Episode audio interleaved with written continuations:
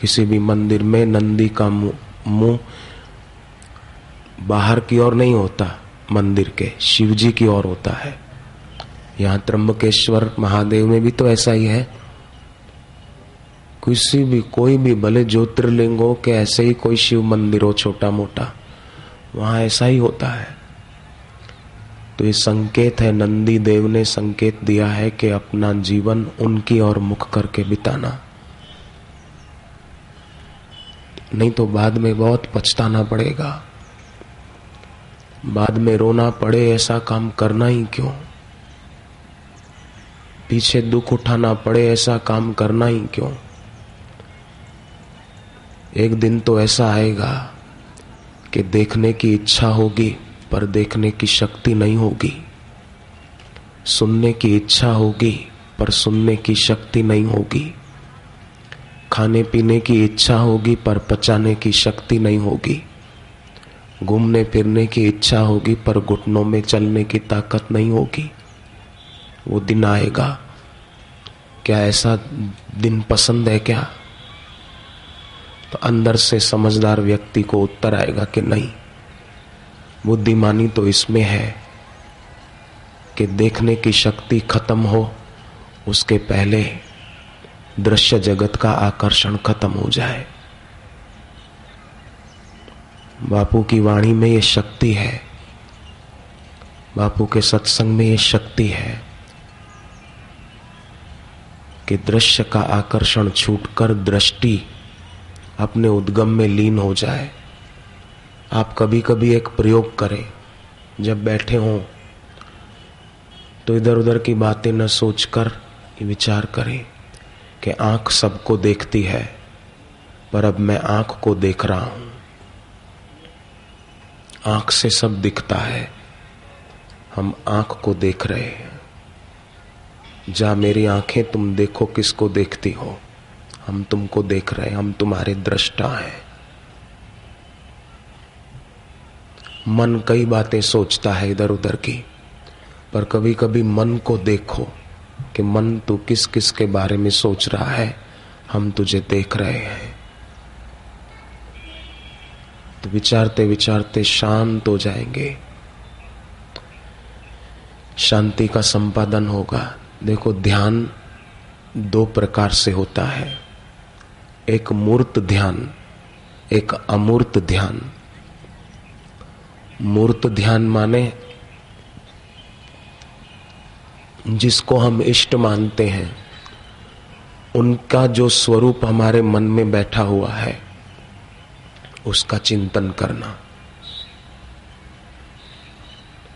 अथवा तो यो कहो, मूर्त ध्यान माने, हम ध्यान करने के लिए बैठे।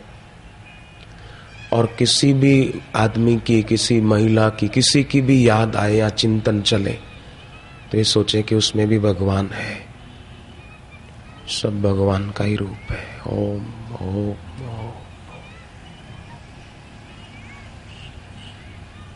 मूर्त ध्यान। अमूर्त ध्यान आँखें बंद करके ध्यान में बैठे और किसी वस्तु व्यक्ति का अगर चिंतन चले तो ये सोचा कि ये सब मिथ्या है।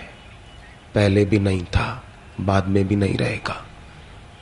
इसका चिंतन मन में चल रहा है।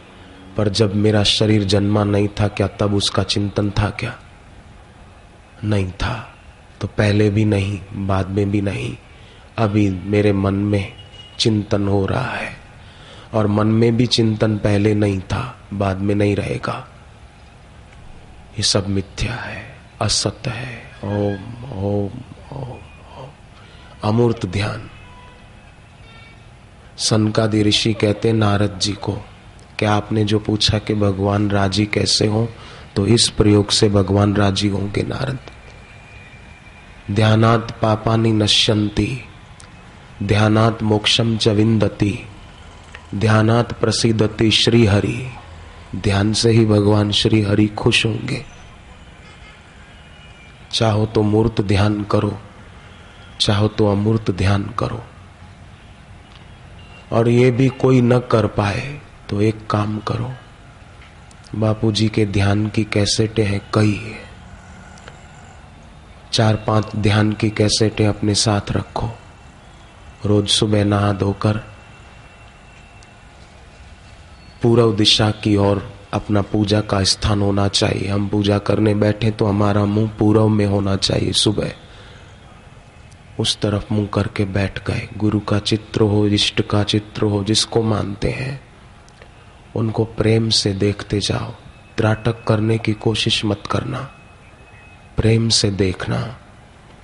कोई कोई लोग मुझसे पूछते हैं तो मुझे बड़ी हँसी आती है मन में। प्रश्न पूछते हैं कि हम त्राटक करें तो बापू की आँखों पर त्राटक करें कि बापू के जहाँ तिलक करते वहाँ त्राटक करें, कहाँ त्राटक करें। अब मैं उनको क्या उत्तर दूँ? त्राटक करने के चक्कर में मत पड़ना। प्रेम से अपने गुरुदेव के श्री चित्र को एक टक देखते जाना। मन में ये भाव रखना कि बापू सामने विराजमान है। हम उन्हीं को एक टक देख रहे हैं। और उस समय ध्यान की कोई कैसेट भले चलती रहे।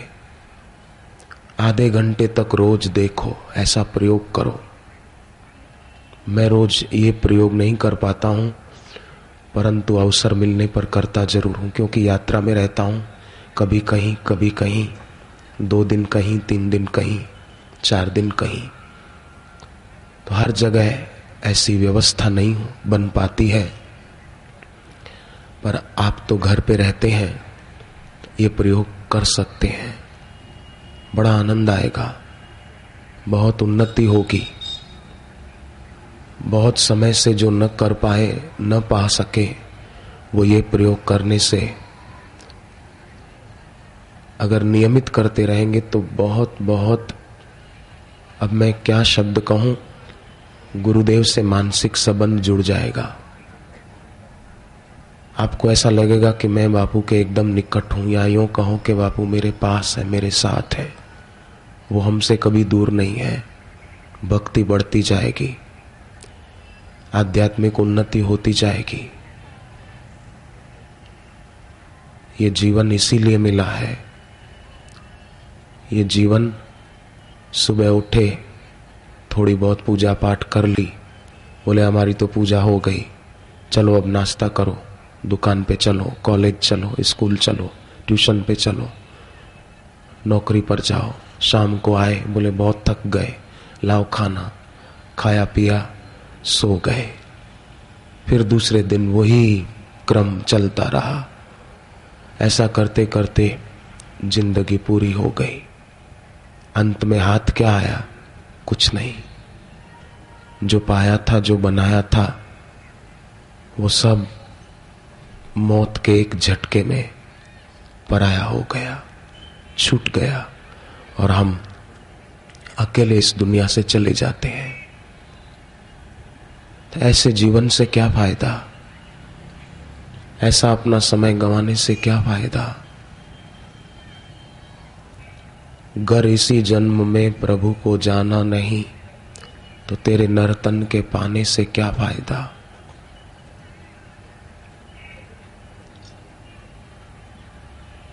तेल साबुन से धोया है मल मल के तन प्रयाग काशी अयोध्या गए वृंदावन। फिर भी निर्मल हुआ ना अगर तेरा मन। तेरे गंगा नहाने से क्या फ़ायदा?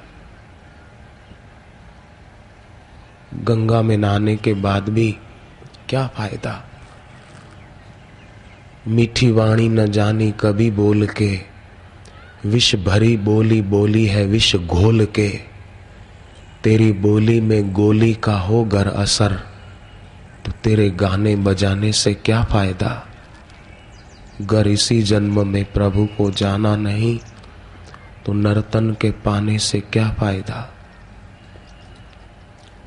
संसार में रहना मना नहीं है, रहे, पर संसार हमारे में न रहे। नाव पानी में भले रहे, परंतु पानी नाव में न घुसे। नाव पानी में होगी तो वो नाव दूसरों को पार करने वाली होगी। पर पानी नाव में आ जाएगा तो वो नाव डूब जाएगी, बैठा हुआ भी डूब जाएगा। दो मित्र थे, भाँग का नशा करते थे, एक दिन नाव में बैठे थे। अचानक नाव में पानी भरने लगा, नाव डूबने लगी।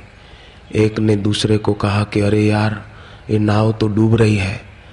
तो दूसरा बोला, कोई बात नहीं, भले डूबे, अपनी कहाँ है? अपनी थोड़ी है। भले डूबती है तो डूबने दे। अरे प्यारे, नाव डूबती है, भले तेरी नहीं, दूसरे की है, पर तू भी तो डूब जाएगा, मर जाएगा। हम बोले भले डूबे, अपना क्या, अपनी थोड़ी है? ना ना ना। वो डूबेगी तो तुम भी डूब जाओगे, मर जाओगे। उस पानी को ना आने दो। अगर आ गया है तो उसको निकाल दो। उसी प्रकार इस मानव काया रूपी नाव में भी संसार का विषय भोग रूपी गंदा पानी अगर आ गया है तो उसको हम निकालने की तैयारी करें। उसको निकालने की तैयारी यही है। रात को कभी घर में छत पर चले जाओ।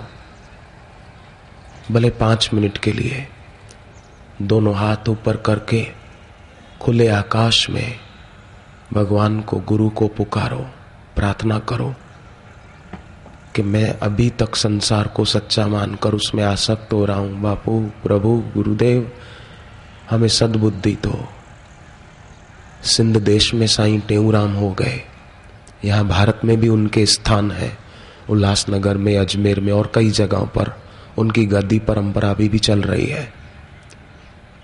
जो साईं टेऊराम कहा करते थे, प्रार्थना करते थे, भजन गाते थे, उनके हज़ारों भजन है, काजी करीब दो हज़ार जितने भजन है उनके लिखे हुए। बड़े सुंदर सुंदर भजन है उन संत के। पर सब सिंधी बोली में है, वो गाते थे, प्रभु दीन दयाल, सुमत दे मुखे। हे प्रभु दीन दयाल, तू मुखे सुमत दे। सुमत दे मुखे, सुमत दे मुखे, प्रभु दीन दयाल, सुमत दे मुखे। हे प्रभु दीन दयाल, तू मुखे सुमत दे, माने तू मुझे सुमति दे, तू मुझे सदबुद्धि बड़े सुंदर उनके शब्द हैं। औखी सौखी, हे प्रीतम प्यारा, पेंजी तोड़ निभाए। औखी सौखी, माना जीवन में कभी दुख आए, कभी सुख आए, पर साधक तू अपनी प्रीति को निभाते चलना। कभी दुख आए तो अपनी प्रीति को बिखरने मत देना कि हम तो भक्ति करते थे और ये दुख क्यों आया। हनुमान जी को कितना दुख आया, तीर लगा और बेहोश होकर गिर पड़े। हनुमान जी ने फिर भी मन में फरियाद नहीं की थी। औखी सौखी है प्रीतम प्यारा पंहिंजी तोड़ निभाए। कुछ गुजरी कुछ गुजरी वेंदी, तू मन में ना घबराए। दुख आया है तो कुछ समय गुजर गया, कुछ गुजर जाएगा। तो मन में ना घबराए, ध्यान कर। अमूर्त ध्यान, मूर्त ध्यान। इसी से सनकादि ऋषि कहते हैं, भगवान के 24 अवतारों में जिनका प्रथम स्थान आता है, प्रथम अवतार भगवान का, सनकादि ऋषियों का अवतार, वे कहते हैं ध्यानात प्रसिद्धति श्री हरि ध्यान से ही भगवान श्री हरि संतुष्ट होते हैं। सिंध देश में एक और भक्त संत हो गए। उनका नाम था भक्त कोकिल साई।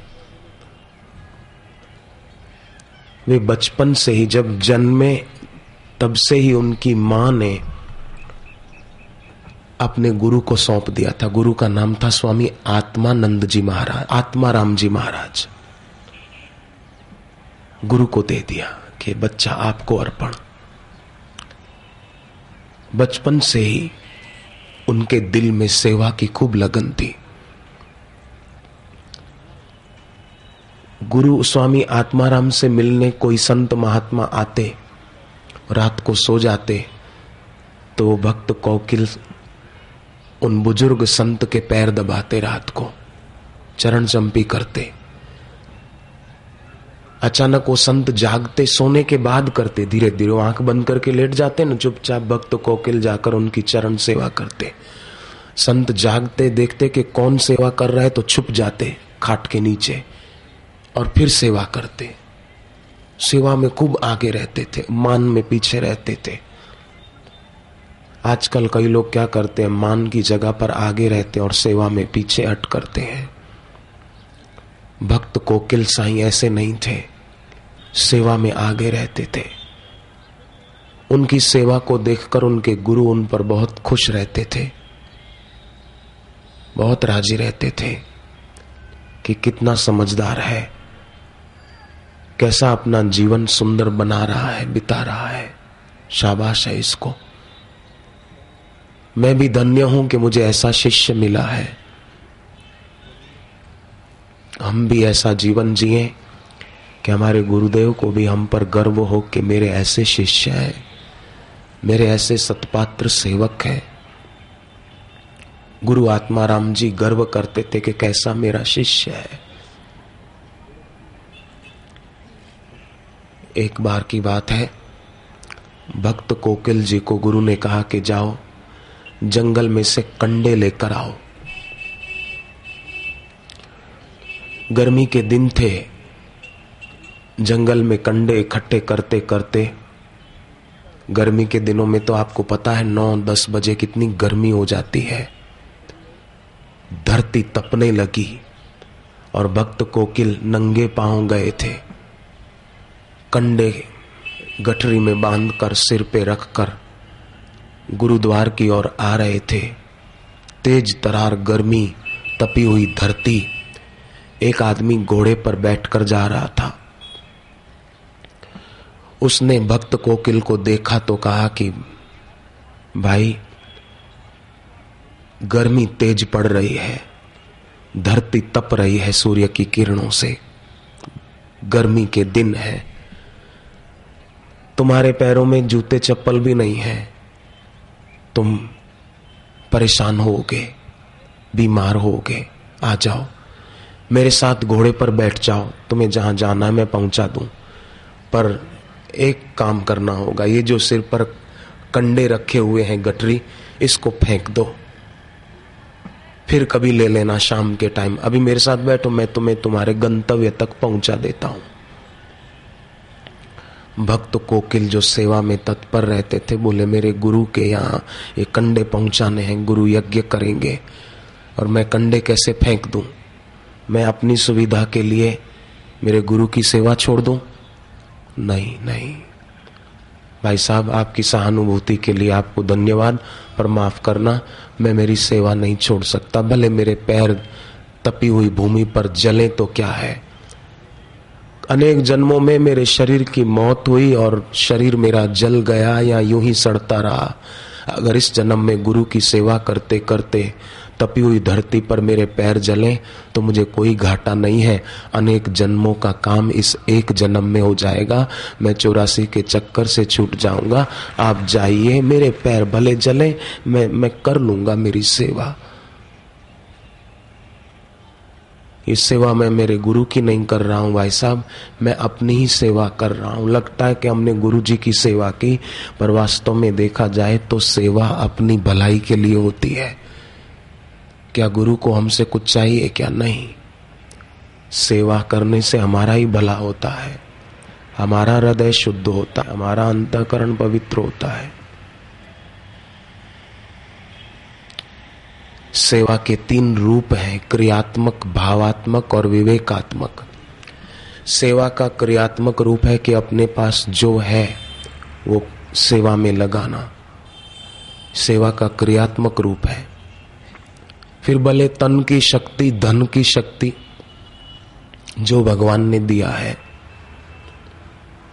एक सेठ, एक संत के पास गए, बोले, महाराज, मैं आजकल बीमार बहुत रहता हूँ। मेरी इच्छा तो खूब है सेवा करने की, पर शरीर साथ नहीं देता। संत ने कहा, ठीक है बैठो। इतने में एक जवान लड़का आया, बोले, महाराज, मेरी भी सेवा करने की तो बहुत इच्छा है, पर मेरे पास पैसा नहीं है। मैं गरीब हूँ, नहीं तो मैं तो खूब सेवा करूँ। तब संत ने कहा, बेटे, भले तेरे पास पैसे नहीं है, पर तेरा शरीर तो तंदुरुस्त है। तू शरीर से सेवा कर और सेठ तुम कहते हो कि मेरा शरीर साथ नहीं देता, मैं बीमार रहता हूँ तो भगवान ने तुमको पैसा खूब दिया है, तुम पैसों से सेवा करो, धन से सेवा करो। और जवान को कहा, तुम्हारे पास धन नहीं तो तुम तन से सेवा करो। ये सेवा का क्रियात्मक रूप है। सेवा का भावात्मक रूप है कि किसी को बुरा न समझना, किसी का बुरा न चाहना, किसी का बुरा न करना। और सेवा का विवेकात्मक रूप है कि सेवा तो खूब की, पर बदले में कुछ इच्छा नहीं रखी, कुछ नहीं चाहिए। सेवा मिल गई वही अपने आप में एक बड़ी बात है। ये सेवा का विवेकात्मक रूप है। भक्त कोकिल साई के जीवन में सेवा के ये तीन रूप थे। वो घोड़े सवार तो भक्त कोकिल को साधुवाद देकर, धन्य धन्य तुम्हारी मति, धन्य धन्य तुम्हारी माता जो तुम्हारी ऐसी सोच है, कितने सुंदर विचार हैं तुम्हारे। घोड़े सवार तो चला गया और भक्त कोकिल की तपस्या पर भगवान प्रसन्न हो गए। उसी समय बादल गिराए चारों तरफ़। बादलों ने सूर्य को ढक दिया। तपी हुई धरती बरसात की कुछ बूंदें पड़ी और धरती भी शीतल हो गई। उस भक्त की सेवा की कैसी महिमा कि भगवान भी उसकर अनुकूल प्रसन्न हो गए, प्रकृति उसके लिए अनुकूल हो गई। जो गुरु की सेवा में और भक्ति में तत्पर रहता है तो प्रकृति भी उसकी आज्ञा में उसको अनुकूल होकर चलती है। ऐसे एक दूसरे भक्त थे, जिनका नाम था नाभाजी महाराज। वे एक दिन रोज सेवा करते थे, एक दिन अपने गुरु के चरणों में बैठे थे। गर्मी के ही दिन थे। उस जमाने में पंखे आदि लाइट नहीं होगी तो वो हाथ पंखा लेकर अपने गुरु को हवा कर रहे थे। इतने में गुरु का एक शिष्य जो समुद्री जहाज़ में व्यापार करते थे, इधर से उधर समुद्री रास्ते से। एक दिन उस भक्त का जहाज़ भंवर में फंस गया था, तूफ़ान भी चल रहा था और भंवर में। बस अब डूबने की तैयारी है। उसने दिल से अपने गुरु को याद किया। गुरु का ध्यान खिंचा समुद्र की दिशा में। गुरु को हुआ कि कोई मुझे पुकार रहा है इस तरफ़ से। उसकी पुकार मेरे दिल को छू रही है। शिष्य हज़ारों मील दूर बैठा हो, पर अपने गुरु को अगर दिल से याद करता है तो गुरु तक उसकी पुकार पहुँच जाती है। कल कहा था, हर राज्य की अपनी अपनी बोली होती है। उसी प्रकार प्रेम राज्य की भी अपनी बोली होती है। पर वो मुँह से नहीं बोली जाती, हृदय से बोली जाती है। या आँख से बोली जाती है, मुँह से नहीं। हृदय से प्रार्थना करके, या तो उनकी याद में आँख से आँसू बहे उससे ये प्रेम राज्य की बोली है। जगन्नाथपुरी में एक भाई नरेश, उनका नाम, वो गए कलकत्ता में रहते थे। नहाने के लिए समुद्र में गए तो डूबने लगे। गले में लॉकेट पहना था बापू के फ़ोटो वाला। बापू बापू बापू बापू। तो उन्होंने बताया, गहरे पानी में हमारे पैर स्थिर हो गए। अदृश्य शक्ति ने हमें डूबने से बचाया। पानी तो खूब गहरा था, पर मैं पानी के ऊपर ही था। और फिर ऐसा जोरों का झटका लगा कि मैं किनारे पहुँच गया और सुख, सकुशल अपने घर पहुँच गया। बोले, मानो न मानो मैंने वो गले का लॉकेट पकड़ कर बापू बापू करा तो बापू ने मेरी पुकार सुनी। अगर पुकार की जाती है सचमुच दिल से तो पुकार पहुँचती ज़रूर है, इसमें कोई शंका नहीं है। शक्ति है प्रार्थना में। करने वाला हो कोई। दृढ़ता हो जिसके जीवन में। प्रार्थना भी वैसे कई लोग करते हैं, पर साथ साथ विकल्प भी होता है उनके मन में कि क्या पता मैं जो प्रार्थना कर रहा हूँ वो काम होगा कि नहीं होगा होगा कि नहीं होगा। इस प्रकार की संशयात्मक बुद्धि भी होती है मन में। तो ऐसे लोग बेचारे रीते ही रह जाते हैं, अपने प्रेमास्पद की कृपा नहीं पा सकते हैं, वंचित रह जाते हैं। इसलिए साधकों को गुरु के सत्संग के द्वारा साधन निधि से संपन्न होना है। अपने जीवन में भूल से उत्पन्न हुई कामनाओं का अंत करना है। भूल से उत्पन्न हुई जो कामनाएँ और वासनाएँ हैं, उसके लिए अभ्यास की ज़रूरत नहीं है। अभ्यास करने से वासना का नाश नहीं होता। देखो, अभ्यास करने के लिए देह का आश्रय अनिवार्य होता है कि ये ये आसन करो, ये कसरत करो तो आपकी फैट कंट्रोल होगी। ये अच्छा है, करो। पर इससे भी देहाध्यास बना रहेगा। मेरा शरीर, मेरा फैट मेरी फैट कंट्रोल हो गई, अब मेरा शरीर ठीक हो गया। तो देह भाव बना रहेगा ना? देह भाव बना रहा तो किसी का देह सुंदर देखकर उसके प्रति आकर्षण होगा। बिल्कुल पक्की बात है। होगा। और आकर्षण होगा तो विकार भी होगा। तो आजकल बहुत लोग, पता नहीं क्या हो गया, बुद्धि को समझ में ही नहीं आता। अपने देही भाव में जगने के बदले देह भाव को ही मज़बूत करने में लगे शरीर है, ख्याल रखो, ठीक, थोड़ा गोजरन अर्क पी लिया, फैट कंट्रोल में आती है। ऐसे भी लोग मिले मेरे को जब करने से उनका डायबिटीज़ का रोग मिट गया। आप क्या समझते हैं गुरु की भक्ति को? भागवत में एक पूरा पाठ है कि गुरु की भक्ति से बाह्य रोग और अंतर रोग सब मिट जाते हैं। पर जिन दुर्भाग्यशाली शिष्यों में महर्षि पाणिनि ऐसे शिष्यों को फटकारते हैं कि ऐसे शिष्य तीर्थ का है, तीर्थ का कौआ कभी गंगा में गया, कभी यमुना में गया, पर काला का काला ही रहा, सफ़ेद नहीं हुआ। उसके जीवन में कोई परिवर्तन नहीं आया। क्योंकि वो प्रतिष्ठा में जी रहा उसको केवल नाम चाहिए बस। हमने ये प्रोग्राम कराया, हमने ये कार्यक्रम कराया। उसको केवल नाम चाहिए। उसको भगवान नहीं चाहिए। उसको भक्ति नहीं चाहिए। उसको नाम चाहिए। परिणाम यही आएगा कि अपने शरीर का नाम करते करते मर जाएगा, फिर दूसरा जन्म लेकर आएगा, घोड़े, गधे, ऊँट, बैल की योनि में आएगा। या तो पक्षी बनकर आएगा, अपने घर के आसपास चै चै करता रहेगा, और क्या करेगा? देवी के उपासक एक कथा जानते होंगे कि रक्त बीज नाम का एक राक्षस था। उसको कोई भी मारने आता, तलवार से वार करता तो तलवार से खून निकलता उसके शरीर से। पर खून की जितनी बूंदें ज़मीन पर गिरती, उतने रक्त बीज और पैदा हो जाते थे। और ज़्यादा उत्पात मचाते थे। आखिर सबने मिलकर देवी की आराधना की और देवी काली का अवतरण हुआ और देवी ने क्या किया? रक्त बीज राक्षस को युक्ति से मार दिया। तलवार लेकर देवी उस राक्षस पर वार करती, पर खून उसका ज़मीन पर गिरने नहीं दिया। खून एक पात्र में भर लेती। फिर दूसरी जगह वार करती और पात्र में खून भर लेती। ऐसा करते करते उसका नाश कर दिया। तो लोग आजकल क्या करते हैं कि अपना नाम करते जाते मैं मैं मैं मैं, जितने लगता है और फिर सफ़ाई ये देते हैं कि अरे हम तो सेवा कर रहे हैं। असी तो सेवा पे कहें? हम तो सेवा के लिए कर रहे हैं। अरे तू क्या सेवा करेगा प्यारे? सेवा का महत्व तू जानता ही नहीं। सेवा किसको बोलते हैं? सेवा के तीन रूप ठीक से समझ लें, क्रियात्मक, भावात्मक और विवेकात्मक, ये सेवा के तीन रूप है।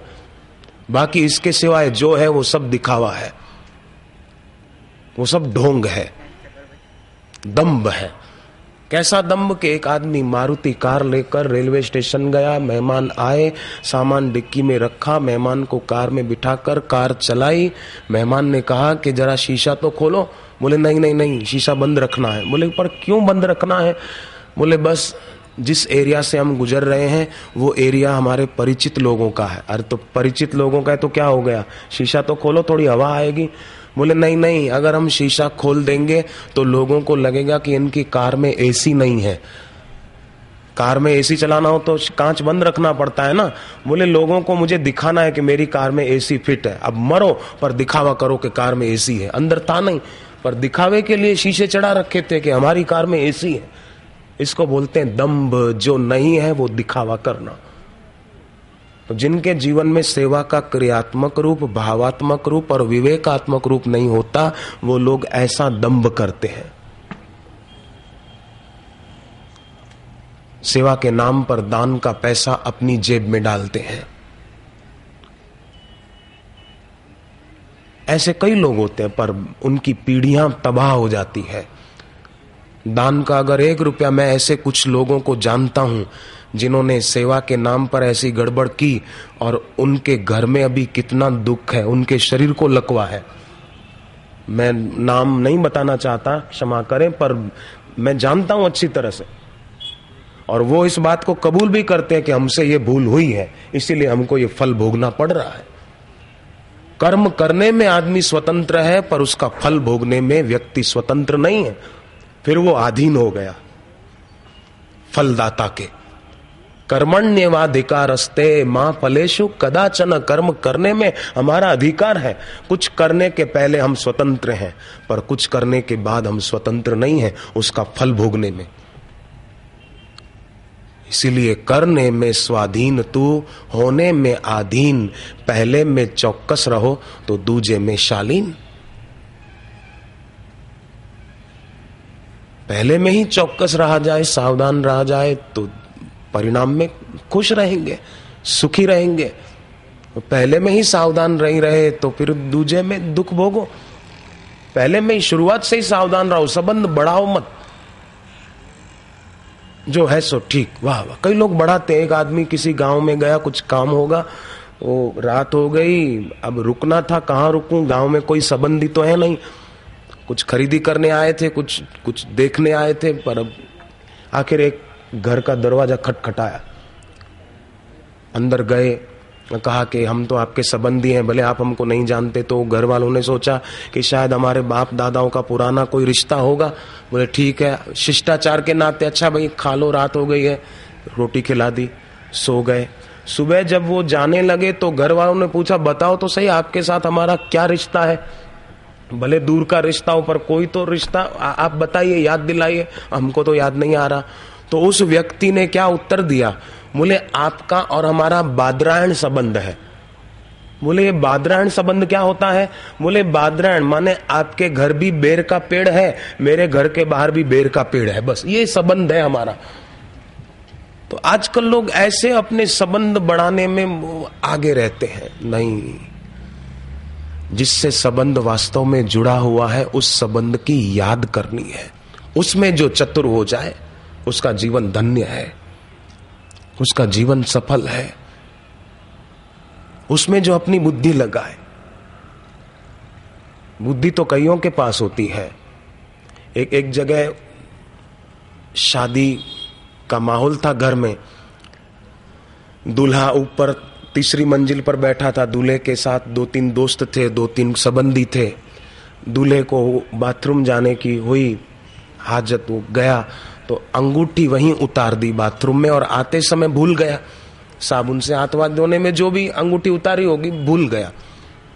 बाद में जब जाना था तो दूल्हे ने देखा अंगूठी, अरे, बाथरूम में रह गई, पर बाथरूम में गए तो अंगूठी नहीं। अब ऊपर उस समय कुल मिला के छह लोग और थे और साथ में दूल्हे राजा थे। तो अंगूठी कौन ले गया आकर के? और कोई तो व्यक्ति नीचे से ऊपर आया नहीं। तो उन छह में एक बुज़ुर्ग आदमी बुद्धि तो थी उसके पास। उसने क्या किया? सींक लेकर, झाड़ू की सींक, होती ना, सींक वाला झाड़ू, वो एक सींक बड़ी लेकर उसके टुकड़े किए, छह। सबके हाथ में दे दिया एक एक टुकड़ा। और कहा कि देखो, युक्ति है चोर को पकड़ने की, अंगूठी किसने चुराई है, अभी पकड़ में आ जाएगा वो। जो भी चोर होगा, जिसने अंगूठी चुराई होगी, उसके हाथ की सींक, वो दो अंगुल बड़ी हो जाएगी। ये ये मेरी जादुई विद्या है, बोला वो। चोर को पकड़ने की मैंने सीखी हुई है, तंत्र विद्या। अब जिसने अंगूठी चुराई थी, उसने क्या किया कि अब दो अंगुल बोले, बढ़ जाएगी। तो उसने दो अंगुल सीख तोड़ दी, हाथ में ही रखकर आप समझ लो कैसे तोड़ी होगी। दो उंगुल जितनी नाप कर तोड़ दी। थोड़ी मिनटों के बाद जब सबकी सीखें ली गई, इकट्ठी की गई तो उसकी सीख दो अंगुल छोटी, पकड़ लिया, बोले, चोर, तू ही है, निकाल अंगूठी जल्दी से। और पकड़ा गया बेचारा। अब युक्ति तो है, पर बुद्धि केवल इसी में लगा रहे संसार में ही लगाती बुद्धिमान वो है जो बुद्धि पूर्वक संसार से संबंध विच्छेद करके, जिसके साथ संबंध जुड़ा हुआ है, उस संबंध की स्मृति करता है मूर्त ध्यान या अमूर्त ध्यान के द्वारा। अनन्य श्रद्धा के द्वारा पाँच प्रकार की अनन्यता होती है। एक होती है स्वामी विषयक अनन्यता, कि मेरे गुरुदेव से बड़ा इस धरती पर तो क्या तीनों लोकों में और कोई है ही नहीं। मैं किसके चरणों में सिर झुकाऊं? ये सर है अमानत बापू की, हर जगह झुकाया जाता नहीं। ये दिल है अमानत सदगुरु की, इसमें और कोई बिठाया जाता नहीं।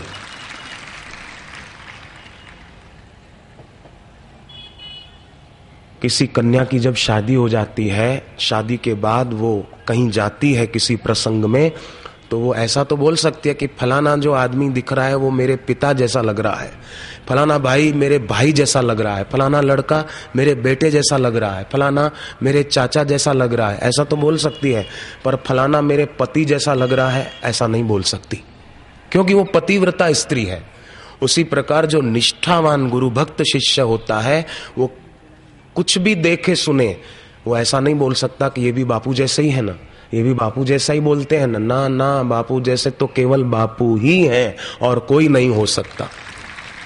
क्योंकि बापू ने कितनी तपस्या की, कितनी तितिक्षा सही, कितने कष्ट सहे, माँ को छोड़ा, पत्नी को छोड़ा, घर की सुविधा छोड़ी, संपत्ति छोड़ी, रिद्धि सिद्धि भी छोड़ दी।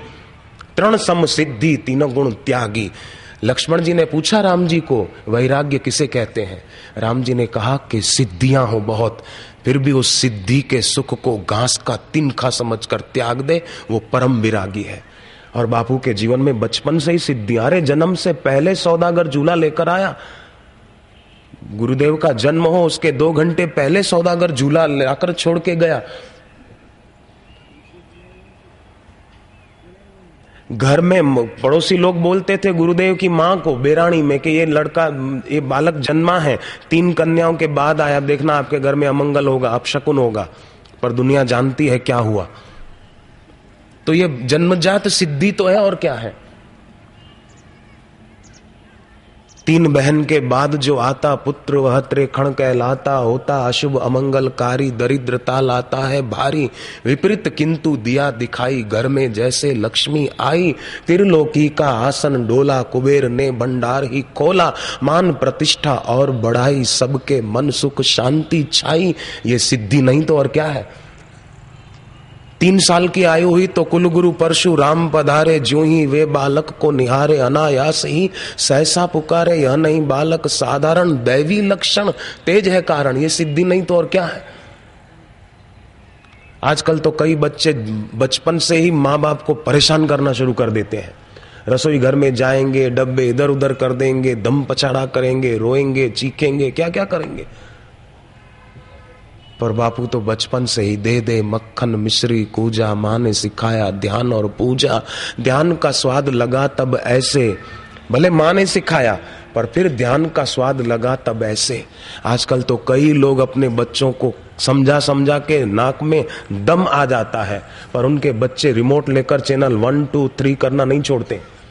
और बापू, सिनेमा उन्हें कभी न भाए, बलात् ले गए, रोते आए। आजकल तो कई ऐसे कि मेरी शादी कब होगी? जरा मेरी जन्म पत्री देखो। हमारी शादी नहीं हो रही। एक लड़की मेरे पास आई दौड़ती दौड़ती कुछ कुछ साल पहले कहीं मिली। बोले, आप ऐसा आशीर्वाद दो, मेरी शादी जल्दी हो जाए। मैंने कहा, तुझे शादी के लिए आशीर्वाद चाहिए? बोले हाँ मेरे को चिंता नहीं। बोले, मेरे माँ बाप को चिंता है मेरी शादी की। तो प्रौढ़ वैराग्य, सिद्धि, ये सब कुछ था। फिर भी इस सबको दस, ग्यारह साल की आयु में वो माँ आई गुरुदेव के पास के मेरे दो बेटे जेल में आप आशीर्वाद दो। बापू ने कहा जा, छूट जाएँगे। तो बच्चे उनके बेटे छूट कर आए।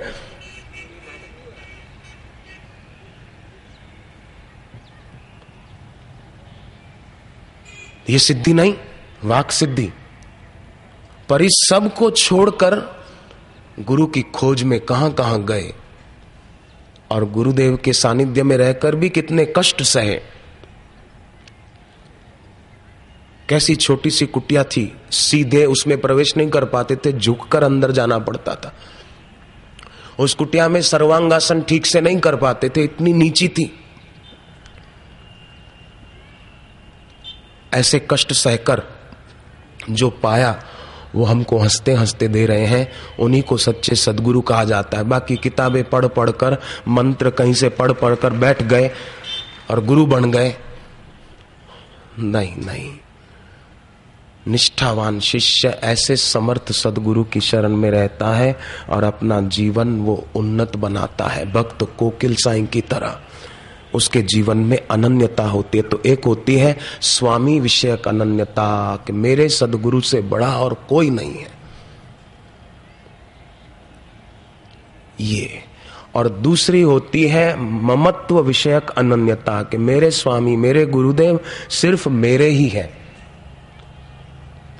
इसका मतलब मेरे गुरुदेव, मेरे स्वामी सिर्फ़ मेरे ही हैं तो ऐसे गुरु को लाखों करोड़ों लोगों के द्वारा सम्मानित होता हुआ देखकर उस शिष्य को दुख नहीं होता कि मेरे से तो अब बात ही नहीं करते, मेरे सामने देखा ही नहीं, मेरी तो बात ही नहीं हो पाई। नहीं नहीं, वो उल्टा खुश होता है कि मेरे जो गुरुदेव हैं, उनको कितने लाखों करोड़ों लोग मानते हैं, जानते हैं और आदर से सुनते हैं, ऋषि प्रसाद पढ़ते हैं, कैसेट सुनते हैं कहा हम समर्थ गुरु की शरण में, वाह वाह वाह वाह। ममत्व विषय अनन्यता। कि हम, मेरे गुरुदेव कैसे महान है।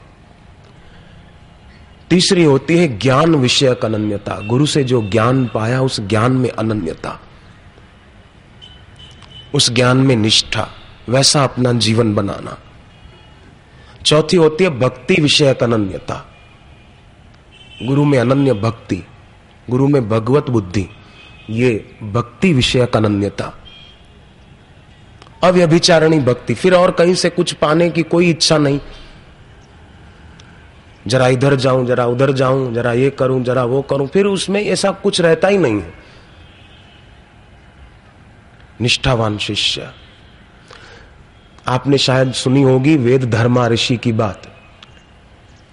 वेद धर्मा ऋषि ने एक दिन अपने, ये पौराणिक कथा है, कल्पित वार्ता नहीं है, दंत कथा नहीं, पौराणिक कथा है। एक दिन गुरु ने कहा कि अब मेरा समय आ गया है। दुष्ट प्रारब्ध उदय हो रहा है। मेरे शरीर को रोग होगा। कौन चलेगा मेरे साथ सेवा में? मैं एक शिष्य ले जाऊँगा अपने साथ।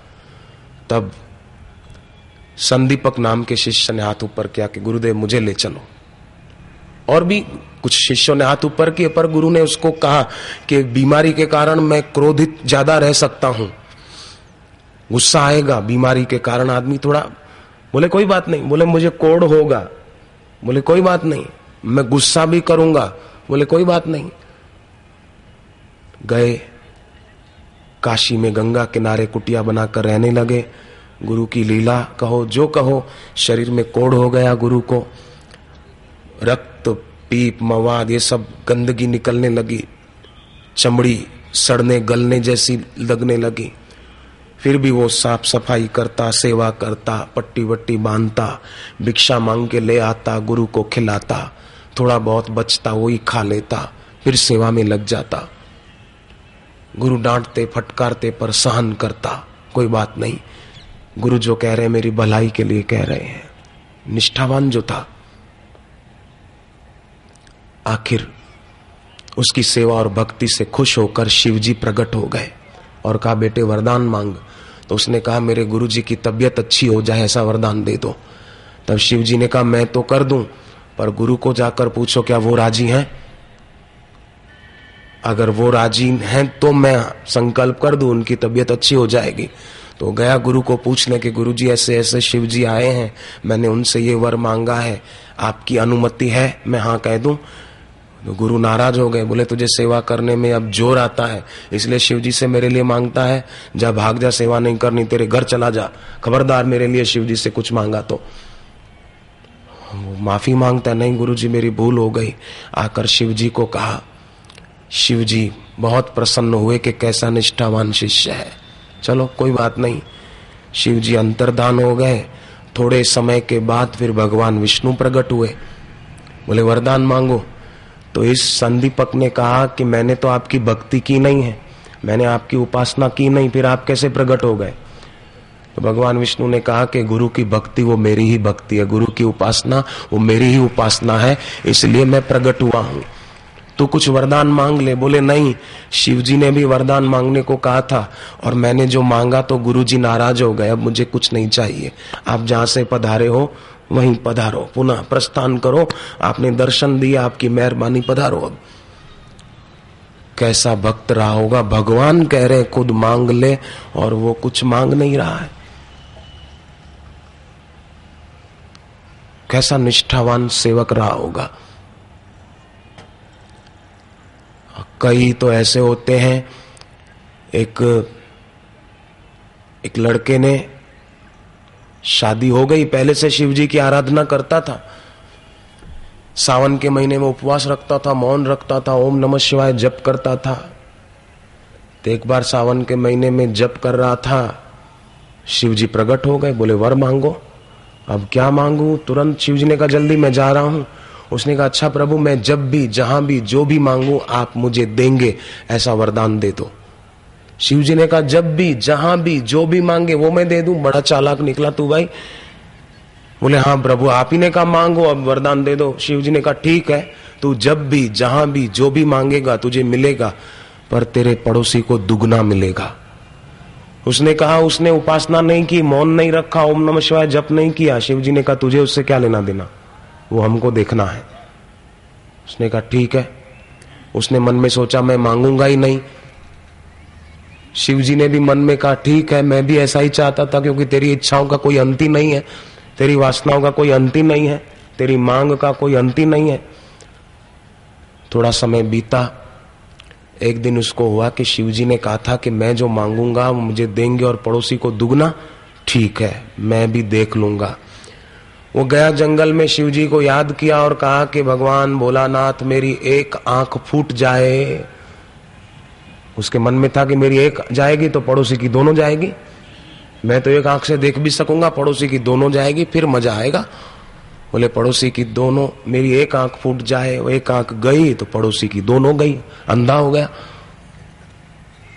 अब वो लोग तो सोचने लगे, किसी ने कुछ कर दिया, क्या हुआ? अब कुछ ठीक तो हुआ ही नहीं वो।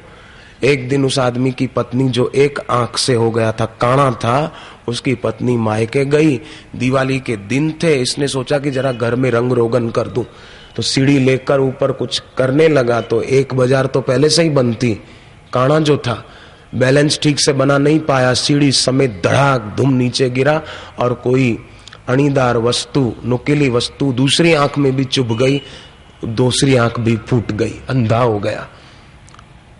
जो और को देता शक्कर है, वो खुद भी शक्कर खाता है, औरों को डाले चक्कर में, वो खुद भी चक्कर खाता है। नाम का भक्त था, पर वास्तव में कम भक्त था। हॉस्पिटल में लोग उसको ले गए, मायके से पत्नी आई, वो कहने लगी, मैं पहले आपको कहती थी, ये सब मत करो, पर आप मेरी बात मानते कहा है? तो उसने कहा, तू चिंता मत कर, मेरे को जरा हाथ पकड़ के एकांत जगह में ले चल, देख मैं क्या करता हूँ। वो ले गई। तो उसने प्रार्थना की भगवान भोलानाथ, मेरी दोनों आँखें ठीक हो जाए शिव जी ने कहा, ये नहीं हो सकता। बोले, आप ही ने कहा था। जब भी, जहाँ भी जो मांगेगा मैं दूँगा। तो अब दो, मेरी दोनों आँखें ठीक करो। शिव जी ने कहा, पर मैंने कहा था, तुझे जो दूँगा, पड़ोसी को दुगना दूँगा। तो मैं अगर तुझे दो आँखें देता हूँ तो पड़ोसी को चार देनी पड़ेगी। तो चार आँखों वाला तो कैसा लगेगा? उसका बेचारे का जीना हराम हो जाएगा। इसलिए एक काम हो सकता है, तू एक आँख ले ले तो पड़ोसी को दो मिल जाएगी। तो उसने कहा, नहीं नहीं, पड़ोसी को दो, कैसे मेरे को एक, कैसे? बोले, अब यही था नियम। तुझे चाहिए तो ले, मैं तुझे एक आँख देता हूँ। देख तो सकेगा कम से कम। उसने सोचा, ज़िंदगी भर अंधा रहूँ कोई बात नहीं, एक तो मिलेगी। उसने कहा हाँ प्रभु, मुझे एक आँख दे दो, एक मिल गई, पड़ोसी को दोनों मिल गई। वो ठीक हो गया और ये ज़िंदगी भर काना रहा। क्या मिला? इसीलिए कृताया गुरु भक्तेस्तु वेद शास्त्रानुसारता भक्ति करनी चाहिए, पर समर्थ गुरु के मार्गदर्शन के अनुसार अगर वेद और पुराणों के अनुसार वेदोक्त रीति से भक्ति की जाती है तो वो भक्ति बड़ी कल्याणकारी होती है, इसी जन्म में मुक्ति देने वाली होती है। सांदीपक के दिल में ऐसी गुरु भक्ति थी, वेदोक्त भक्ति, पुराणोक्त भक्ति थी। विष्णु भगवान कहते हैं, कुछ मांग ले। वो कहता है, नहीं प्रभु, मुझे कुछ नहीं चाहिए। बोले, नहीं तू जब तक कुछ मांगेगा नहीं ना बेटे, तब तक हम जाएँगे नहीं। तू कुछ मांग। तब उस प्रेमी भक्त सांदीपक के दिल से पुकार निकली। भगवान विष्णु के सामने वो कहता है अगर देना चाहो तो एक वर ये देना। अगर देना चाहो तो एक वर ये देना। अगर देना चाहो तो एक वर ये देना। अगर देना चाहो तो एक वर ये देना अगर देना चाहो तो एक वर ये देना। अगर देना चाहो तो एक वर ये देना। गुरु चरणों में प्रीति बढ़ती ही जाए। गुरु चरणों में प्रीति बढ़ती ही जाए। गुरु चरणों में प्रीति बढ़ती ही जाए। गुरु चरणों में प्रीति बढ़ती ही जाए। अगर लेना चाहो ये ही ले। अगर लेना चाहो ये जीवन ही ले लो। मगर मेरी श्रद्धा को घटने न देना। मगर मेरी श्रद्धा को घटने न देना। इस प्रकार वो सांदीपक शिवजी भगवान विष्णु के आगे प्रार्थना कर रहा है कैसा वर मांग रहा है। मन में कभी ना अहंकार आए। मन में कभी ना अहंकार आए। गुरु चरणों का ध्यान खोने न पाए। गुरु चरणों का ध्यान खोने न पाए। रहे सांस चलती ये तन में जभी तक रहे सांस चलती ये तन में तक हर एक श्वास गुरु का ही गुणगान गाए। हर एक सांस गुरु का ही गुणगान गाए। हर एक श्वास गुरु का ही गुणगान गाए। हर एक श्वास गुरु का ही गुणगान गाए। भगवान विष्णु उसकी श्रद्धा को उसकी भावना को देखकर बहुत प्रसन्न हो रहे थे मन ही मन। मन ही मन बड़े आनंदित हो रहे थे कि कैसा ये शिष्य प्रेमी। इसके जीवन में अपने लिए कोई मांग ही नहीं बची। और अगर माँगता भी है तो कैसा सुंदर मांग रहा है। जिनका आश्रय लिया है, प्रीति भी उन्हीं से करता है। संसार में लोग क्या करते हैं? जिसका आश्रय लेते हैं, प्रीति उससे नहीं करते। आश्रय तो गुरु का लिया, प्रीति संसार से है। मेरा धंधा अच्छा चले। मेरे को ये हो जाए, मेरे को ये हो जाए। आश्रय गुरु का है, पर प्रीति नश्वर से है। पर सांदीपक आश्रय गुरु का था, और प्रीति भी गुरु के चरणों में ही थी। तभी तो भगवान विष्णु के आगे हाथ जोड़कर कैसा वरदान मांग रहा है। कहीं तुच्छ अभिमान आने न पाए कहीं तुच्छ अभिमान आने न पाए। असत दृश्य सत से डिगाने न पाए। असत दृश्य सत से डिगाने न पाए। कैसा वरदान माँगता है कि ये दृश्य असत है? पर इसका आधार, इसका प्रकाशक सत है। ये असत दृश्य मुझे सत से डिगाने न पाए। कहीं तुच्छ अभिमान आने न पाए। कहीं तुच्छ अभिमान आने न पाए। असत दृश्य सत से डिगाने न पाए। असत दृश्य सत से बिगाने न पाए। ये सुख दुख मन को भुलाने न पाए। ये सुख दुख मन को भुलाने न पाए। कहीं भी समय व्यर्थ जाने न पाए। कहीं भी समय व्यर्थ जाने न पाए। कहीं भी समय व्यर्थ जाने न पाए। कहीं भी समय व्यर्थ जाने न पाए। कैसा सुंदर वरदान माँगता है भगवान से। काश हमारे दिल में भी ऐसी प्रीति का प्रागट्य हो जाए। भगवान विष्णु ने कहा तथास्तु बेटे ऐसा ही होगा। भगवान विष्णु अंतर्दान हो गए पीछे से गुरु आए। और गुरु ने कहा कि किससे बात कर रहा था। तब उसकी आँख में आँसू आ गए। वो रो पड़ा और कहा कि भगवान विष्णु आए थे। उन्होंने मुझसे बहुत आग्रह किया कि मांग मांग, जब तक तू कुछ मांगेगा नहीं, तब तक मैं जाऊँगा नहीं।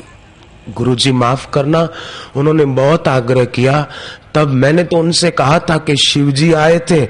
उन्होंने भी कहा था, मांग, पर मैंने उनसे कुछ मांगा था तो गुरुजी नाराज़ हो गए थे। गुरुजी माफ़ करना, उसको डर लग रहा है। भगवान राम भी अपने गुरु से डरते थे। जब विश्वामित्र की आज्ञा लेकर भगवान राम जनकपुर शहर देखने को गए लौटने में थोड़ी थोड़ी देर हो गई तो लिखा है, राम जी लक्ष्मण को कहते हैं कि लक्ष्मण, मुझे थोड़ा डर लग रहा है। क्यों? क्योंकि हम जितना समय गुरुजी को कहकर गए थे, उससे थोड़ा ज़्यादा देर हो गई है। हम गुरुजी को क्या जवाब देंगे? कितना प्रेम है गुरुजी के लिए, डर भी है और प्रेम भी है। जब गुरु के पास गए तो डरते हुए और प्रेम से देखो, एक बात है, जिससे आदमी डरता है ना, उससे प्रेम नहीं कर सकता। पर यहाँ ये जो डर शब्द है, ये मर्यादा का वाचक है। गुरु का अदब, गुरु का आदर। राम जी गुरु के सामने जब पहुँचे तो डर भी था, पर प्रेम भी था। है सप्रेम विनीत, अति। डर भी बहुत था, प्रेम भी बहुत था, और नम्रता भी बहुत थी। गुरु का डर होना चाहिए, पर केवल डर नहीं होना चाहिए। गुरु के डर के साथ शिष्य के दिल में गुरु के लिए प्रेम भी होना चाहिए। अगर केवल डर होगा शिष्य के दिल में कि मेरे गुरु जी तो मेरे पर गुस्सा करते, मुझे डांट दिया, अगर जाएँगे तो फिर गुस्सा करेंगे, इसलिए दूर रहो। अगर शिष्य केवल डरता ही रहेगा तो वो शिष्य अपनी मंजिल तक नहीं पहुँच पाएगा। पर गुरु का डर भी होगा और गुरु के लिए प्रेम भी होगा। प्रेम मतलब शिष्य के दिल में ये भावना होनी चाहिए कि मेरे गुरु जो भी कहते हैं और जो भी करते हैं, वो केवल मेरी भलाई के लिए ही करते हैं। बस और दूसरा कुछ नहीं है। उन्हें मुझसे क्या लेना है? उनके आगे तो पूरी पृथ्वी का ऐश्वर्य तुच्छ है। स्वर्ग के भोग भी जिनके आगे तुच्छ है। ऐसे गुरु को हम क्या दे सकते हैं? फिर भी वो कृपा करके मुझे कुछ कहते हैं तो ज़रूर वो मेरा भला चाहते हैं। ज़रूर वो मेरी उन्नति चाहते हैं। इसीलिए उन्होंने मुझे कुछ कहा। खुशी की बात है कि भाई माँ मिठाई तो पड़ोस के बच्चों को भी दे सकती है, पर मारना होगा तो वो अपने बेटे को थप्पड़ लगाएगी, पड़ोसी के बच्चे को नहीं लगा सकती। इसलिए गुरुदेव ने भी मुझे अपना माना है, इसलिए कुछ कह दिया। एक संत ने अपने शिष्य को एक बार जरा सी भूल पर ज़ोर का तमाचा रख दिया उसके गाल पर। तो वो रोने लगा। गुरु ने कहा, क्यों? मैंने तुझे मारा, इसलिए तो रोता है। बोले, नहीं गुरु जी आज मुझे बहुत खुशी हो रही है। बोले, मैंने तुझे थप्पड़ लगाई और तुझे खुशी हो रही है। बोले हाँ गुरु जी खुशी इसी बात की हो रही है कि अब मुझे विश्वास हो गया कि आपने मुझे अपना मान लिया है। इसलिए निसंकोच आपने मुझे थप्पड़ लगा दी। अगर आप मुझे अपना नहीं मानते होते तो शायद आप मुझे थप्पड़ नहीं मारते। मैं खुश हूँ। अच्छा है गुरुजी, आप मुझे ऐसा रोकते टोकते रहना, तभी मेरी गलतियाँ निकलेगी, क्योंकि जब तक ज्ञान नहीं हुआ ईश्वर का, तब तक कोई ना कोई गलती तो होती रहेगी गुरुजी। आप मुझे ऐसा सीख देते रहना, ताकि मैं गलतियों से पार हो सकूँ। मुझे तो पता नहीं चलता क्या गलत है, क्या सही है, पर आप मुझे समझाते रहना प्रभु। आप मेरे पर ऐसे ही अपनी कृपा बनाए रखना। वो शिष्य सांदीपक गुरु वेद धर्मा को कहता है कि गुरु जी मैंने भगवान विष्णु को कहा था कि मुझे कुछ नहीं चाहिए, पर उन्होंने बहुत बहुत आग्रह किया तो मैंने उनको इतना ही कहा कि अगर कुछ देना चाहते हो भगवान तो एक ही वरदान दे दो कि मैं जिन गुरु के चरणों में रहता हूँ, मैं जिन गुरु की सेवा करता हूँ, उन गुरु के चरणों में मेरी प्रीति और बढ़ती जाए। मैं जब तक ज़िंदा रहूँ, मेरे मन में अहंकार ना आए, मैं मेरे गुरु का गुणगान ही गाता रहूँ। मैंने यही मांगा गुरु जी फिर भी अगर मैंने कुछ गलत किया है तो मुझे माफ़ करना। गिर पड़ा गुरु के चरणों में। आप सोचो उस समय गुरु के दिल में क्या हुआ होगा? गुरु रह न पाए। उन्होंने अपने शिष्य को जो पैरों में गिर पड़ा था, उठाकर उसको अपने गले लगा लिया। उसके सिर पर हाथ रख दिया आशीर्वाद का। और उसी समय उस शिष्य को पूर्ण गुरु कृपा मिली। पूर्ण गुरु का ज्ञान हो गया। कैसे कैसे वफादार, निष्ठावान और प्रेमी भक्त हो गए। महात्मा नाभाजी के गुरु देख रहे हैं उस तरफ़, जहाँ शिष्य का जहाज़ समुद्र के तूफ़ान में फंस गया है, भंवर में। डूबने की तैयारी है और वो अपने गुरु को पुकार रहा है। नाभाजी अपने गुरु को पंखा कर रहे थे। गुरु की दृष्टि जिस दिशा में समुद्र था उधर गई कि कोई मुझे पुकार रहा है, कोई मुझे याद कर रहा है। अचानक नाभाजी को भी हुआ, क्योंकि गुरु की भक्ति करते करते नाभाजी अपने गुरु से एक हो गए थे। गुरु के दिल के साथ शिष्य का दिल जुड़ गया था। नाभाजी को हुआ कि अचानक मेरे गुरुजी उस तरफ़ क्यों देख रहे हैं? ज़रूर कोई प्रेमी शिष्य मेरे गुरु को पुकार रहा है। ज़रूर कोई मेरे गुरु का सेवक मेरा गुरु भाई विपत्ति में है। इसलिए मेरे गुरु उस तरफ़ देख रहे हैं। मेरे गुरु को कष्ट न करना पड़े। नाभाजी महाराज जो गुरु को पंखा कर रहे थे, जिस दिशा में उस गुरु भाई का जहाज़ डूबने को था उस तरफ़ पंखे से हवा करने लगे। उधर तूफ़ान का रुख बदल गया और उस सेवक का जहाज़ भंवर से निकलकर किनारे पहुँच गया। गुरु ने नाभा के सिर पर हाथ रखा कि, बेटे, तेरा दिल मेरे से एक हो गया। मैंने खाली उधर देखा और तू मेरे दिल की बात समझ गया। तूने उधर को पंखा कर दिया। कैसे कैसे शिष्य हो गए? धन्य है उन शिष्यों की भक्ति।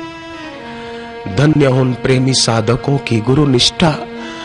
हे भगवान, हे त्रंबकेश्वर महादेव, हमें भी ऐसी भक्ति दे। जीवन पूरा हो उसके पहले हम मन के माया जाल से छूटकर अपनी सेवा में और अपनी भक्ति में सफल हो जाए। राम जी को वनवास हुआ। राम जी जा रहे हैं। लक्ष्मण जी ने कहा, मैं भी चलूँगा। राम जी ने कहा, जाओ माँ से आशीर्वाद लेके आओ। लक्ष्मण जी आए माँ सुमित्रा के पास। माँ, मैं जा रहा हूँ राम जी की सेवा में। माँ ने कहा, बेटे, मेरे पास क्यों आए? लक्ष्मण जी ने कहा, माँ, तू माँ है ना मेरी? इसीलिए आज्ञा लेने आया हूँ। माँ कहती है कि बेटे, मैं तेरी माँ नहीं हूँ। लक्ष्मण जी कहते हैं, माँ, तुम क्या कहती हो? मैं तुम्हारा बेटा नहीं हूँ। नहीं। बेटा, जीव किसी का बेटा नहीं होता। शरीर होता है। क्या पिछले जन्म में मैं तेरी माँ थी क्या? बोले, नहीं। अगले जन्म में मैं तेरी माँ होंगी क्या? बोले, पता नहीं। तो बेटा, पिछले जन्म में मैं तेरी माँ थी कि नहीं, पता नहीं। अगले जन्म में मैं तेरी माँ होंगी कि नहीं, पता नहीं। पर बेटा जन्मों जन्म से जो तेरा बाप है जन्मों जन्म से जो तेरी माँ है, तू उनकी सेवा में जा रहा है तो मुझसे पूछने की क्या ज़रूरत है? फिर भी मैं तुझे एक सलाह देती हूँ कि बेटे, पाँच बातें जो पाँच दुर्गुण है, उनसे तू अपने को बचाना। तो राम जी की सेवा में और भक्ति में तू सफल हो जाएगा। बोले, कौन से पाँच दुर्गुण? माँ माँ सुमित्रा कहती है, बेटे, एक तो सेवा करने तू जा रहा है। कई लोग तुझे मिलेंगे, कईयों से परिचय होगा। बेटा, किसी से राग मत करना, किसी में आसक्ति मत करना। अनुराग राम जी में करना। दूसरा दुर्गुण बेटे, रोष मत करना। तेरे मन का कभी ना होना तो गुस्सा मत करना बेटे, गुस्से से अपने को बचाना। और तीसरा दुर्गुण बेटे, कोई ज़्यादा सेवा करे तो उससे तू ईर्षा मत करना। कोई राम जी के ज़्यादा निकट हो तो उससे ईर्षा मत करना। चौथा दुर्गुण बेटे अभिमान से बचना और पांचवा, किसी के मोह में मत फंसना। इसके बिना नहीं चलेगा, उसके बिना नहीं चलेगा। बेटे, जंगल में जा रहा है, तुझे बढ़िया पलंग नहीं मिलेगा सोने को। टाइम से भोजन नहीं मिलेगा बेटे खाने को। सुविधाएँ नहीं मिलेगी बेटे तो ये मत सोचना कि इसके बिना नहीं चलेगा, इसके बिना नहीं चलेगा, नहीं। तू अपनी सेवा करना बस।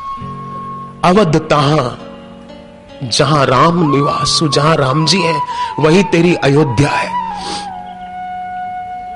माँ सुमित्रा आगे कहती है, बेटे लक्ष्मण, मैं तेरे जैसे बेटे को पाकर धन्य हो गई। लक्ष्मण जी कहते माँ, एक तरफ़ तो तू कहती है कि मैं तुम्हारा बेटा नहीं हूँ, और एक तरफ़ तू कहती है कि मैं तेरे जैसे बेटे को पाकर धन्य हो गई। सुमित्रा माँ कहती है कि, बेटे तू ऐसा मत मानना कि मैं तेरी माँ हूँ, पर मैं ज़रूर गर्व करूँगी कि कैसा भक्त बेटा है। मेरी भी भक्ति बढ़ेगी तुझे याद करके। लक्ष्मण जी गए। चौदह साल के बाद लौट कर आए। माँ को जब प्रणाम किया तो माँ ने लक्ष्मण जी को गले लगाया, खूब रोई। लक्ष्मण जी ने कहा, माँ क्या तुम इसलिए रो रही हो कि मैं चौदह साल के बाद मिला हूँ बोले, नहीं बेटे। मैं तो इसलिए तुझे गले लग पड़ी और रोना आया कि तू अपने दिल में सदैव भगवान के चरणों का ध्यान करता है। मेरी बहुत इच्छा थी मैं राम जी के चरणों में सिर रखूँ, पर राम जी मुझे अपने चरणों सिर नहीं रखने देंगे। तो मैंने सोचा कि लक्ष्मण अपने दिल में सदैव भगवान के चरणों का ध्यान करता है। मैं उसी को गले लगा लूँ तो मुझे राम जी के चरणों में सिर रखने का सौभाग्य प्राप्त हो जाएगा। इसलिए मैंने तुझे गले लगाया और ये हुआ बेटे। कैसी सुमित्रा माँ की प्रीति। हे भगवान, ऐसी कृपा करो कि हमारे दिल में भी ऐसी भक्ति आ जाए। बापू की माँ, गुरुदेव की माता जी जब थी साकार रूप से हिम्मत नगर के आश्रम में बापू जी तब हरिद्वार में थे। गुरुदेव की माँ बैठी थी। कमरे के बाहर खुली जगह में अचानक सेविका को कहा कि बेटी, एक कुर्सी लेके आ दूसरी। सेविका ने कहा, माँ किसके लिए कुर्सी लानी है दूसरी? आपकी बराबरी में कौन बैठेगा? गुरुदेव की माँ कहती है, देखो साईं, बापू घूम रहे हैं, टहल रहे हैं, सुबह सैर कर रहे हैं, थकेंगे, मेरे पास आकर बैठेंगे। कुर्सी रख। सेविका को तो हुआ कि बापू तो हरिद्वार में है, पर फिर भी कुर्सी रख दी। और देखने लगी कि अब माँ क्या करती है। गुरुदेव की माँ बार बार कह रही थी, साईं, बापू, आओ, बैठो। अब बहुत घूम लिए, थक जाओगे, थोड़ी देर बैठ जाओ। आओ, बैठो। ज़्यादा मत टहलो, आराम करो। माँ का दिल काफ़ी देर तक माँ ऐसा बोलती रही। और थोड़ी देर के बाद माँ ने सेविका को कहा कि बेटी, जा, कुर्सी अंदर रख दे। अब बापू कुटिया में चले गए, यहाँ आए नहीं।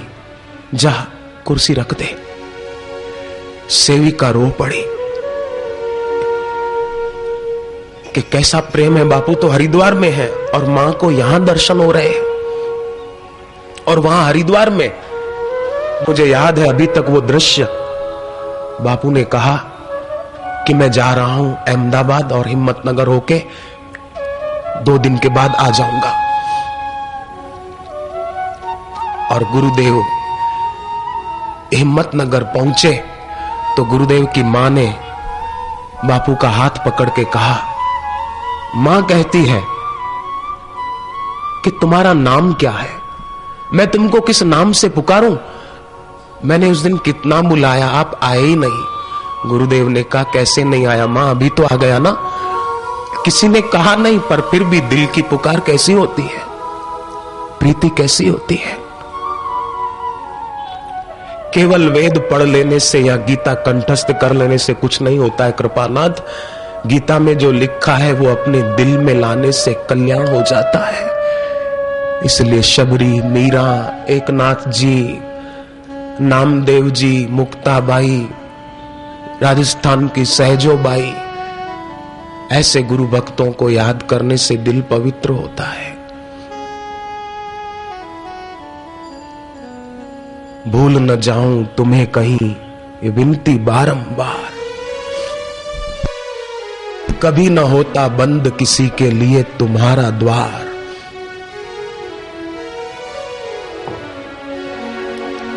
भूल न जाऊँ तुम्हें कहीं ये विनती बारंबार। भूल न जाऊँ तुम्हें कहीं हे भगवान, हे गुरुवर हम आपको कभी भूले नहीं।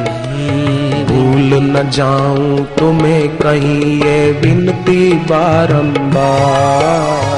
भूल न जाऊँ तुम्हें कहीं ये विनती ये विनती बारंबार ये विनती बारंबार। ये विनती बारंबार ये विनती बारंबार। कभी न होता बंद किसी के लिए तुम्हारा द्वार। कभी न होता बंद किसी के लिए तुम्हारा द्वार। न बंद तुम्हारा द्वार न बंद तुम्हारा द्वार। न बंद तुम्हारा द्वार न बंद तुम्हारा द्वार। हम भक्तों के लिए सुलभ है गुरु नाम आधार। हम भक्तों के लिए सुलभ है गुरु नाम आधार। गुरु नाम आधार। गुरु नाम आधार। गुरु नाम आधार। गुरु नाम आधार। भूल न जाऊँ तुम्हें कहीं ये विनती बारंबार।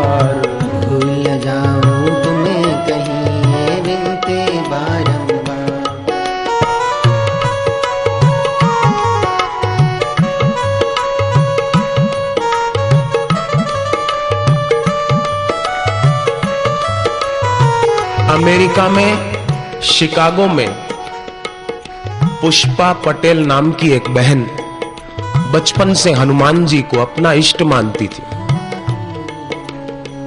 हनुमान चालीसा पढ़ती थी।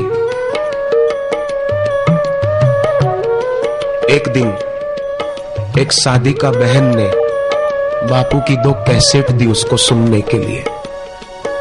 सुनी, उसको हुआ मुझे भी ऐसे गुरु की शरण में जाना चाहिए। पर मैं तो हनुमान जी को इष्ट मानती हूँ। कहीं ऐसा तो नहीं कि मैं दो नाव में पैर रखूँ। सोचते हुए बैठी थी। कैसेट के कार्ड पर जो बापू की तस्वीर थी। श्री तस्वीर, सिंध के लोग बोलते बापू की तस्वीर को तस्वीर साहब बोलते थे। गुरुदेव की श्री तस्वीर, श्री चित्र। वो देखे जा रही थी। और अचानक बापू की तस्वीर में हृदय वाले हिस्से पर उसको हनुमान जी के दर्शन हुए। वो चौंकी कि मैं कहीं स्वप्न तो नहीं देख रही। बराबर देखा ध्यान से तो हनुमान जी फिर दिख रहे। वो समझ गई कि हनुमान जी मुझे यही इशारा कर रहे हैं। फिर वो कैसेट उसने लौटा दी। पर वो चित्र बार बार उसके दिल दिमाग में घूम रहा था। हनुमान जी का जो रूप दिखा था बापू के चित्र में, हृदय वाले हिस्से में। उसने कहा, मुझे वो फ़ोटो फिर से दे दो जो कैसेट में दे गई थी। और उस बहन ने अपने घर पर ढूंढा मिला ही नहीं। क्योंकि उसको वो तो हनुमान जी ने संकेत दिया था। और फिर वो तुरंत भारत पहुँची और अब गुरुदेव से उत्तरायण के पर्व पर दीक्षा लेकर अमेरिका लौट भी गई